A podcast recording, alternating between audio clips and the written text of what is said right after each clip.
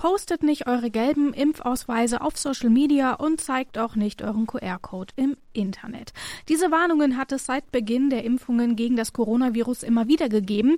Heute weiß man, diese Warnungen waren wichtig, denn es gibt immer mehr gefälschte Impfausweise im Umlauf. Jetzt wurde ein aktueller Fall aus München aufgedeckt. Dort wurden im großen Stil digitale Impfausweise gefälscht. Und wir wollen das hierbei ist das gerecht zum Anlass nehmen, um uns nochmal anzuschauen, was dazu eigentlich geregelt ist. Was ist das eigentlich, wenn man so einen Impfausweis fälscht und was droht eigentlich den Menschen, die das machen und auch denen, die das kaufen? Außerdem werfen wir einen Blick auf die Testnachweise, denn auch dort gibt es ein ähnliches Problem. Mein Name ist Rabea Schlotz, das hier ist Ist das gerecht und ich sage Hi und herzlich willkommen. Ist das gerecht? Der Podcast über aktuelle Urteile und Grundsatzfragen der Rechtsprechung mit Achim Dörfer. Bei mir ist natürlich auch wieder Rechtsanwalt Achim Dörfer. Ich sage Hallo Achim und Grüße nach Göttingen. Hallo Rabea und Grüße nach Leipzig. Achim, wir sind hier top aktuell. Am gestrigen Montag ist bekannt geworden, dass es wohl eine, eine Gruppe rund um eine Apothekenfachangestellte geht, die im ganz großen Stil über 500 Mal Impfpässe gefälscht haben. Vielleicht fangen wir mit diesem Beispiel an und arbeiten uns dann so ein bisschen runter auf die individuelle Ebene. Impfpässe fälschen? Ist das eine Urkundenfälschung? Ja, das ist eine Urkundenfälschung, um die Antwort gleich vorwegzunehmen. Wie kommen wir dahin und was bedeutet das? Urkunde ist eine verkörperte Gedankenerklärung, die im Rechtsverkehr verwendet wird und den Aussteller erkennen lässt. So, und diese drei Punkte muss man quasi immer prüfen, wenn man feststellen möchte, ist etwas eine Urkundenfälschung. Und ähm, wir haben hier tatsächlich eine ähm, Urkunde, weil dieser Impfpass im Rechtsverkehr benutzt wird, der ist zum Beispiel ja im Arbeitsrecht für das Arbeitsverhältnis teilweise erfordert.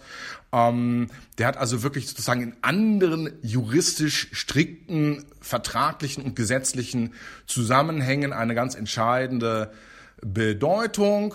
Und ähm, hier ist es dann so, dass zwar äh, sozusagen das äußere Erscheinungsbild stimmte, aber diese Erklärung, dass diese Impfung durchgeführt war, war nicht nur falsch, sondern, das ist das Entscheidende, äh, Abgrenzung schriftliche Lüge, nämlich zur Urkundenfälschung. Es reicht nicht, wenn das Mumpitz ist, was da drin steht, sondern es muss getäuscht werden über den Aussteller. Und ich schätze mal, ohne die Akten zu kennen, ich vermute, dass die äh, Apothekenangestellte da nicht selber unterschrieben hat, sondern man so getan hat, als sei das Ganze von einem Arzt unterschrieben worden. Und dann wird eben über den Aussteller getäuscht und dann ist es eine Urkundenfälschung. Und ja, in dem Falle hm, gewerblich, jeweils 350 Euro haben äh, diese Blödmänner, Blödfrauen bezahlt für das Ding, wo die Impfung eigentlich umsonst ist. So, und jetzt kommt eben zur Strafe für die Dummheit der Kunden noch die Strafe für unsere gewerblich äh, urkundenfälschende Apothekenhelferin. Heißt das aber, wenn sie das in ihrem Namen unterschrieben hätte, dann wäre das okay gewesen? Kann ich mir jetzt nicht vorstellen. Doch, dann wäre das sogar okay gewesen. So verrückt ist die Juristerei. Rufen wir uns das nochmal in Erinnerung. Du weißt es auch. Im Strafrecht gilt eben ganz strikt das nur bestraft werden kann, wo die Strafbarkeit vorher eindeutig bestimmt ist. Wir können also hier keine Analogien bilden, wir können hier nicht ähm, weit auslegen oder so, sondern wir müssen ganz eng prüfen, was eben dann auch heißt, äh, zu einem guten Rechtsstaat gehören dann auch immer wieder Strafbarkeits Lücken, die sogenannten. Nun ist es ja aber auch so, wenn wir uns mal den Paragraphen 267 ähm, des StGBs anschauen, des Strafgesetzbuches, dort ist nämlich die Urkundenfälschung geregelt, dann sind dort ja auch so Sachen drin, also zum Beispiel steht dort unter ähm, dem dritten Punkt ähm, durch eine große Zahl von unechten oder verfälschten Urkunden die Sicherheit des Rechtsverkehrs erheblich gefährdet. 500 Stück, ähm, das ist in so einer Pandemie jetzt vielleicht nicht die Welt, aber macht natürlich schon was aus. Siehst du das in diesem Fall tatsächlich dort auch? Also ich meine ja. Hm, ich sage jetzt auch mal ganz bewusst meine, weil es gibt relativ wenig Wissen in, in der Juristerei. Es gibt sehr viel Meinen und Meinen muss dann aber natürlich begründet werden, im Gegensatz zu den Meinungen, die man so manchmal in den sozialen Netzwerken findet. Braucht es hier eine rationale Begründung? Ich meine, ja. Meine Begründung wäre, Sicherheit des Rechtsverkehrs gefährdet. Das wird ja hier dann auch, äh, denke ich mal, oder nehmen wir mal an, das sei jetzt hier so ein bisschen lokal zentriert gewesen in einer Stadt. Ja, und wir können uns dann ja doch vorstellen, wenn in unserer Stadt doch so eine hunderte von gefälschten äh, Impfausweisen unterwegs sind, dann untergräbt das ja das Vertrauen in den Impfausweis insgesamt. Und ähm, so ein bisschen wie bei Falschgeld. Ne, keiner weiß dann mehr, ob der Impfausweis, der ihm oder ihr vorgelegt wird, noch authentisch ist. Und das bedeutet schon, dass wir hier sehr viel an Rechtssicherheit verlieren. Und ich würde mal hier die Sicherheit des Rechtsverkehrs als Rechtssicherheit in dem Fall interpretieren wollen. Was ist denn aber mit den Menschen, die sich so einen digitalen Impfpass haben ausstellen lassen? Also die wussten ja, dass das nicht echt ist, weil sie wussten ja, dass sie sich nicht haben impfen lassen. Können die denn auch in irgendeiner Form belangt werden? Müssen wir mal zwei Richtungen überlegen hier. Also einmal bei der Ausstellung des Ganzen werden wir wahrscheinlich, je nachdem, wie das gestaltet ist, äh, hier kommt wieder die übliche Juristenantwort. Du, ich äh, sagst sie jetzt mal. Es kommt drauf an. Vollkommen richtig. So, es kommt darauf an, wie der Fall gestaltet ist, wie die sich jetzt hier verabredet haben. Also da kommt durch, kann durchaus eine Mittäterschaft in, Anstift, äh, in, in, in Betracht kommen, es kann eine Beihilfe in Betracht kommen, es kann eine Anstiftung in Betracht kommen. Also irgendeine Beteiligung oder Mittäterschaft wird man hier durchaus zu prüfen haben. Und dann muss man ja überlegen, diese Dinger sind ja auch irgendwo vorgelegt worden. Und da wird es dann juristisch auch durchaus mal spannend. Da können wir jetzt nämlich mal anfangen, so ein paar andere Delikte anzuprüfen, wie das unter Juristen heißt. Genau, ähm, wir müssen ja, wie du schon gesagt hast, ein paar unterschiedliche Sachen prüfen. Jetzt werfen wir vielleicht einfach mal einen Blick ins Infektionsschutzgesetz. Das ist ja das, was uns auch in den letzten anderthalb Jahren immer wieder beschäftigt hat. Ähm, und dort, wenn wir jetzt einfach mal ähm, in den Paragraph 22 schauen, da geht es um die Impfdokumentation und um Covid-19-Zertifikate, dann gucken wir doch einfach mal, jeder, der geimpft wird, muss so einen Ausweis bekommen. Das steht hier einmal im ersten Punkt. Ähm, und dann geht es eben so weiter und dann wird eben auch nochmal geregelt, wer denn das Ganze ausstellen darf und so weiter und so weiter. Was sagt uns das? Das sagt uns, dass sich das Infektionsschutzgesetz nicht an alle Bürger richtet in diesem Zusammenhang, sondern an die Personen, die hier fachlich tätig werden. Und dementsprechend, wie das so üblich ist, auch bei so Spezialgesetzen, finden sich hier auch Strafnormen. Unser Strafrecht besteht ja zum Teil aus Normen, die im Strafgesetzbuch geregelt sind und zum Teil eben aus Normen, die sich in irgendwelchen Spezialgesetzen finden, wie im Urhebergesetz zum Beispiel oder eben auch hier im Infektionsschutzgesetz. Und ähm, da ist es so, dass die Strafvorschriften, das fängt dann äh, hinten an bei den 70ern, 73 die Bußgeldvorschriften, 74 die Strafvorschriften. Also auch diese Strafvorschriften im Infektionsschutzgesetz richten sich nur an diesen Personenkreis, um den es hier geht, nämlich die Ärzte und so weiter. So, heißt für unseren Fall, wenn wir jetzt mal so Stück für Stück anprüfen, was kommt denn hier noch in Betracht an Strafbarkeit für die Kunden dieser Apothekenhelfer und für die Apothekenhelferin, also Infektionsschutzgesetz schon mal nicht, weil die alle dieser Gruppe nicht angehören. Mhm.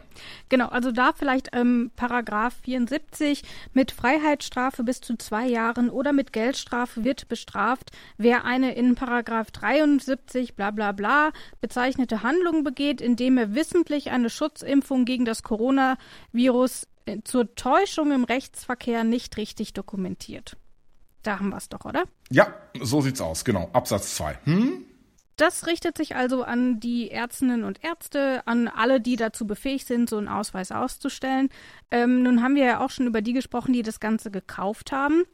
Nun will ich aber nochmal vom Impfpass weggehen, weil wir haben ja noch ein ganz anderes wichtiges Instrument in der Pandemie. Das sind die Testnachweise.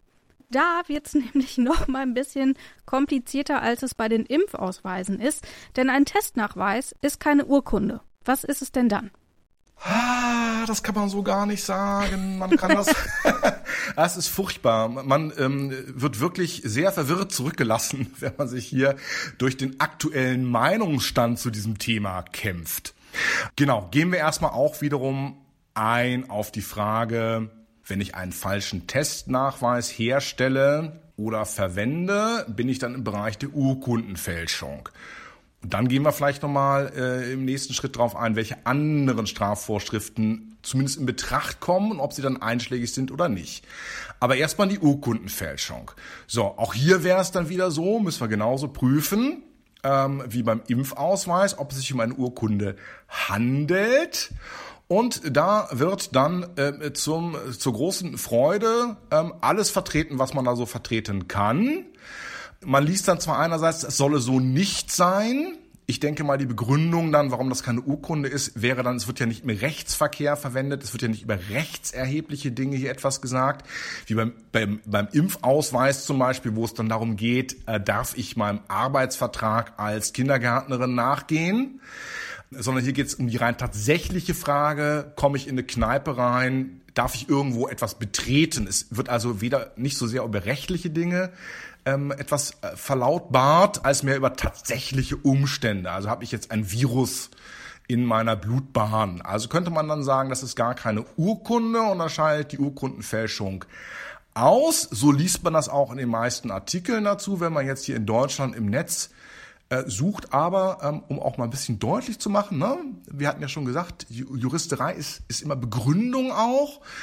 Schon jenseits unserer Grenze zum südlichen Nachbarn in Österreich liest man das dann wieder ganz anders. Die Vorschrift ist äh, praktisch wortlaut identisch und trotzdem ist man da der Auffassung, dass es sich bei dem äh, Impfausweis, nein, bei dem Testnachweis um eine Urkunde handelt. Man kann also auch das so vertreten und da wird dann vertreten, doch, das sind rechtserhebliche Umstände, weil es ist ja rechtserheblich, ob ich irgendwo reinkomme oder nicht, weil es ja um das Hausrecht geht. Und das Hausrecht ist ja schon irgendwie was Rechtliches.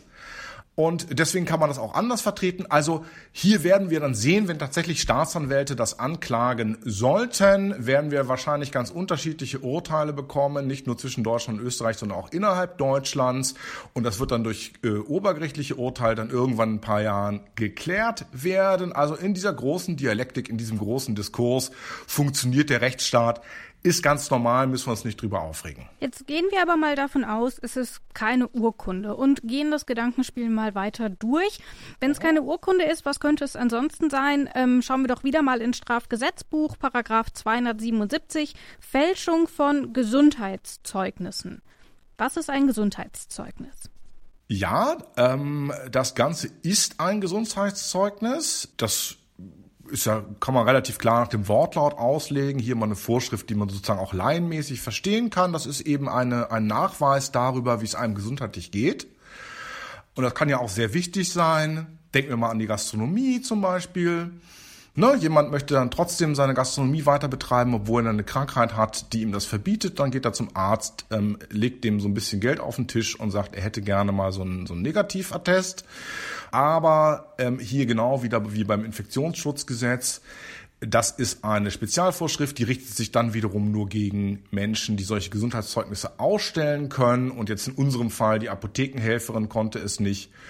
Und ähm, wenn ich jetzt, bilden wir den Fall mal so, zu Hause mir ausdrucke als PDF meinen negativen Testnachweis, den ich früher mal gemacht habe, und sage, mir sind jetzt die 18 Euro oder die das kostet zu teuer.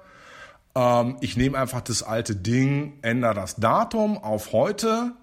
Da bin ich auch nach dem Paragraph 277 nicht strafbar, weil ich nicht zu den Personengruppen gehöre, die sowas ausstellen können. Allerdings, wenn wir mal zwei Paragraphen weitergehen zu Paragraph 279, da geht es dann nicht mehr um das Ausstellen solcher falschen Gesundheitszeugnisse, sondern um den Gebrauch unrichtiger Gesundheitszeugnisse. Und das betrifft ja dann nicht nur Ärztinnen und Ärzte oder alle, die in irgendeiner Form approbiert sind, sondern das betrifft ja dann auch dich und mich. Wenn wir jetzt aber in diesen Paragraph reinschauen, haben wir dafür eine andere Einschränkung, denn dort ist es nur strafbar, wenn man das einer Behörde vorlegt. Richtig. Ein Kino ist aber, als ich das letzte Mal nachgeschaut habe, keine Behörde. Genau, ist nur eine Behörde und Versicherungsgesellschaft. Also auch hier durchaus eine vom Gesetzgeber bewusst vorgenommene Einschränkung. Man muss ja nicht jedes Fehlverhalten gleich kriminalisieren. Na, das wird ja oft, das wird ja oft äh, verwechselt oder dass die Enttäuschung immer groß, dass nicht alles strafbar ist, was nicht okay ist. Hm, ja, aber ähm, es finde, gehört auch zur Menschenwürde dazu, ähm, dass man nicht für jede kleine Übertretung gleich vom Richter steht, ja, für jede Lüge oder ähm, was auch immer.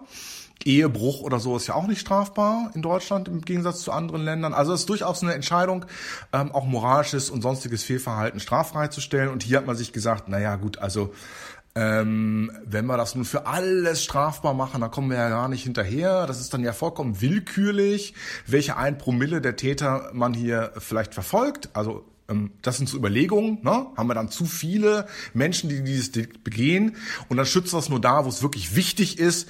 Ich darf also so ein falsches Gesundheitszeugnis nicht bei einer Behörde oder bei einer Versicherungsgesellschaft vorlegen.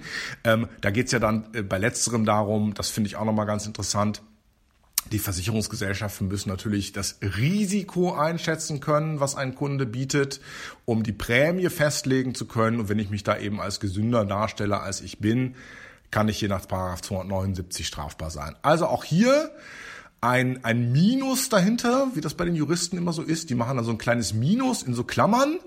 Hm? Also weder das falsche Testergebnis noch der falsche Impfpass unterfallen dem Paragraph 279.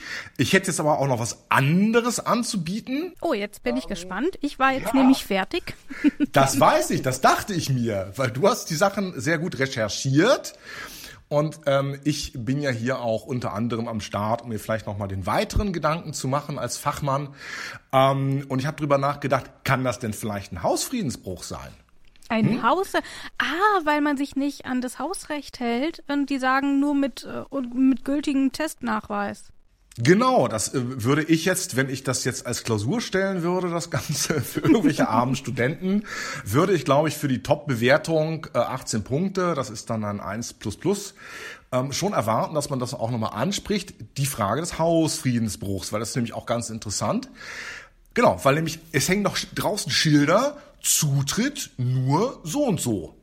Und dafür gibt es auch einen guten Grund, weil ähm, nämlich dem Betreiber eines Kinos oder einer Kneipe oder was auch immer ja möglicherweise ein fettes Bußgeldverfahren droht, wenn er da andere Leute reinlässt. Und äh, ihm droht oder ihr auch ein Bußgeldverfahren, ähm, wenn da bei dem großen Rave oder der sonstigen Sause ähm, auf einmal ganz viele Leute mit gefälschten Impfpässen und Testergebnissen unterwegs sind. Denn ähm, Bußgeldverfahren setzt nicht unbedingt Vorsatz voraus. Also da kann man ein großes Pech haben. Also hat der, der Hausherr die Hausdame ein, haben ein Rieseninteresse, dass Leute nur mit richtigen Tests und richtigen Impfausweisen da reinkommen.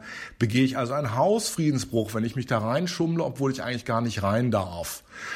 Hm, sollte man eigentlich denken, ja, aber jetzt wird's wieder ganz, ganz juristisch, denn es wird überwiegend vertreten, dass es für den Hausfriedensbruch, wo im Tatbestand bereits geregelt ist, dass ich gegen den Willen von jemand anders ins Haus reingehe. Für diesen Willen von dem Hausherrn reicht es aus, wenn das ein sogenannter natürlicher Wille ist. Man muss sich also nicht über alle Umstände äh, im Klaren sein, die hier eine Rolle spielen, sondern ich muss einfach nur sagen, ja, der kann hier irgendwie rein. Also natürlicher Wille na, sonst wäre ja zum Beispiel auch, wenn ich ein Kaufhaus äh, betrete mit dem äh, mit der Absicht, äh, da ähm, irgendwie einen Marsriegel zu klauen, dann wäre das ja auch schon ein Hausfriedensbruch, weil natürlich der Kaufhausbetreiber Dieben keinen Zutritt geben will, aber er hat eben den natürlichen Willen, erstmal jeden reinzulassen. Da sind so diese Türen und die gehen auf und da kann man reinspazieren. Also, es kommt auf den natürlichen Willen an und äh, in dem Moment kann ja der Hausherr nicht erkennen, dass hier getäuscht wird. Also der Hausfriedensbruch würde dann als Strafbarkeitsnorm tatsächlich auch scheitern und haben wir auf diese Weise auch gleich mal so ein bisschen die Problematik des Hausfriedensbruchs erklärt. Das heißt aber, wenn ich jetzt mal die Erkenntnisse, die wir so in den letzten 20 Minuten zusammengetragen haben, nochmal zusammenfasse, dann ergibt sich ja das Bild, dass das Verwenden eines gefälschten Impf- oder Testnachweises im Grunde keine Konsequenzen hat. Ist das denn gerecht? Äh, ja, es sieht zunächst mal so aus. Vollkommen richtig, das stellst du völlig richtig fest. Eine echte Strafbarkeitslücke. Und für die Frage, ist das gerecht oder ist es nicht gerecht, müssen wir beantworten. Besteht diese Strafbarkeitslücke zu Recht oder besteht sie zu Unrecht? Und ähm, ich meine tatsächlich mal in dem Falle, obwohl ich sonst immer so der große Liberale bin, die Strafbarkeitslücke, die hätte man eigentlich schließen müssen. Die hätte man schließen müssen, als man die ganzen Vorschriften hier fürs Impfen und Testen auf den Weg gebracht hat, indem man nämlich eine entsprechend vernünftige Strafnorm aufgenommen hätte. Du hast ja vorhin zitiert den Paragraph 74 Absatz 2 des Infektionsschutzgesetzes, wo tatsächlich nur auf SARS-CoV-2 verwiesen wird. Die ist also ganz frisch reingekommen, diese Vorschrift. Da hätte man ja denken können, da kann man sowas mal berücksichtigen, oder? Genau, da hätte man auch noch einen Absatz 2a oder einen Absatz 3 machen können. Also damals Absatz 3, jetzt wird es wahrscheinlich eher ein 2a werden, weil sozusagen die, die Novierung der Novierung, die Novelle der Novelle ähm, wo man vielleicht wirklich mal sagt, also wer so ein Ding benutzt, der, der macht sich strafbar. Ich finde das schon richtig, diese Strafbarkeitslücke zu schließen, weil so legal es ist, sich nicht impfen zu lassen, so illegal ist es dann eben inkonsequent zu sein, das nicht zu tun und dann doch so zu tun, als hätte man's.